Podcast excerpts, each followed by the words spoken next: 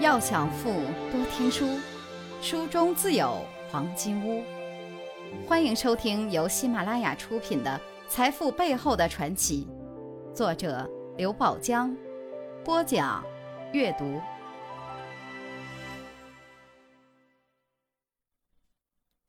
第三课，他们都曾经干过。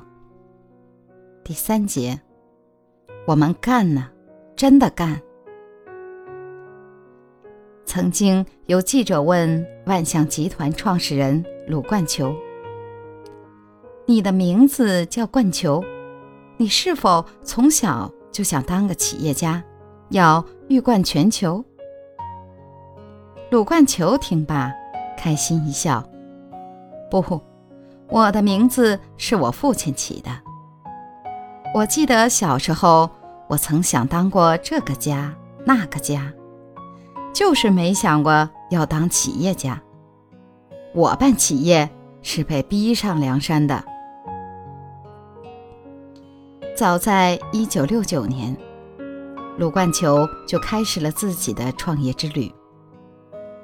初次创业，鲁冠球借钱办了个米面加工厂，但这个让他充满希望的小作坊，开张没几天。就因没有合法的执照，被称为不务正业，办地下黑加工厂，强行关闭了。机器也被低价的拍卖。为了还债，他卖了家里的三间旧房。后来，陆冠球打着与当地政府联营的旗号，开了农机修理厂。修理厂刚开张时，主要有两大难：一是当时各种资源极度匮乏，什么都缺，电焊条、锯条、钻头没处买，原材料也非常难弄，没钢材，他们就走街串巷收废铁，到废品收购站。买废钢，没有煤，他们就到火车站捡从车厢中散落下来的煤块和煤渣。二是当时办乡镇企业还被视为搞资本主义，受人歧视。想买机票，必须开省级证明；想坐卧铺，根本就不可能。有一回。鲁冠球带人去兰州参加汽车零件交易会，路上因为座位和一帮人争执起来。乘警上来就问鲁冠球：“你是不是党员？”他说：“不是。”乘警便说：“不是党员就是坏人。”一直把他扣到了兰州。还有一回，鲁冠球带着人。拉着货，直奔某全国汽车零部件订货会，结果被人轰了出来。因为当时除了国营工厂，别的企业一律不得入内。但这难不倒鲁冠球，他说：“不让进，咱们就在外面摆地摊儿。”他让人把带去的产品，主要是汽车万象节。摊在塑料布上，摆了满满一地。同时派人到里面的订货会上收集情报。一打听，买卖双方正在价格上拉锯，谁也不肯相让。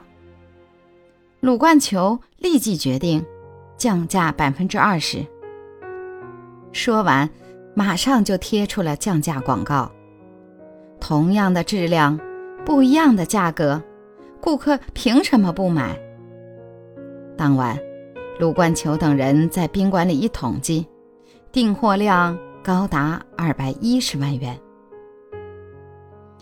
鲁冠球创造了中国乃至世界企业界的一个奇迹，那就是办企业四十年来从未亏损过。鲁冠球说：“我们干啊，真的干。”断供、切割、调度、把关，都是我。有一次，我得了急性黄疸性肝炎，精疲力尽，去医院看病，自行车都骑不动。医院检查后说我必须卧床休息。我把假条一扔，照常工作。什么东西都不想吃，就吃腌菜。当时我们食堂里有四大缸腌菜，我一个人全吃了。就这样拼命干了两个月，一天都不休息，一身一身的出虚汗。后来我想，不这么出汗，把毒素排泄掉，听医生的，躺床上休息，我可能早就死了。只要你尽心尽责、尽力去做一件事情，当别人一天工作五天，而你三百六十五天都不休息；当别人在过年初一，而你还在接着干的时候，你一定能成功。财富箴言：伟大是熬出来的，成功。是干出来的。怨天尤人没有出路，消极悲观走向死路。如果您喜欢今天的内容，请点击音频右上方的按钮，一键分享到您的朋友圈。想了解更多财富大咖背后的传奇故事，请订阅关注本专辑。感谢您的收听，欢迎您在评论区留言互动，分享您在财富路上的成功故事。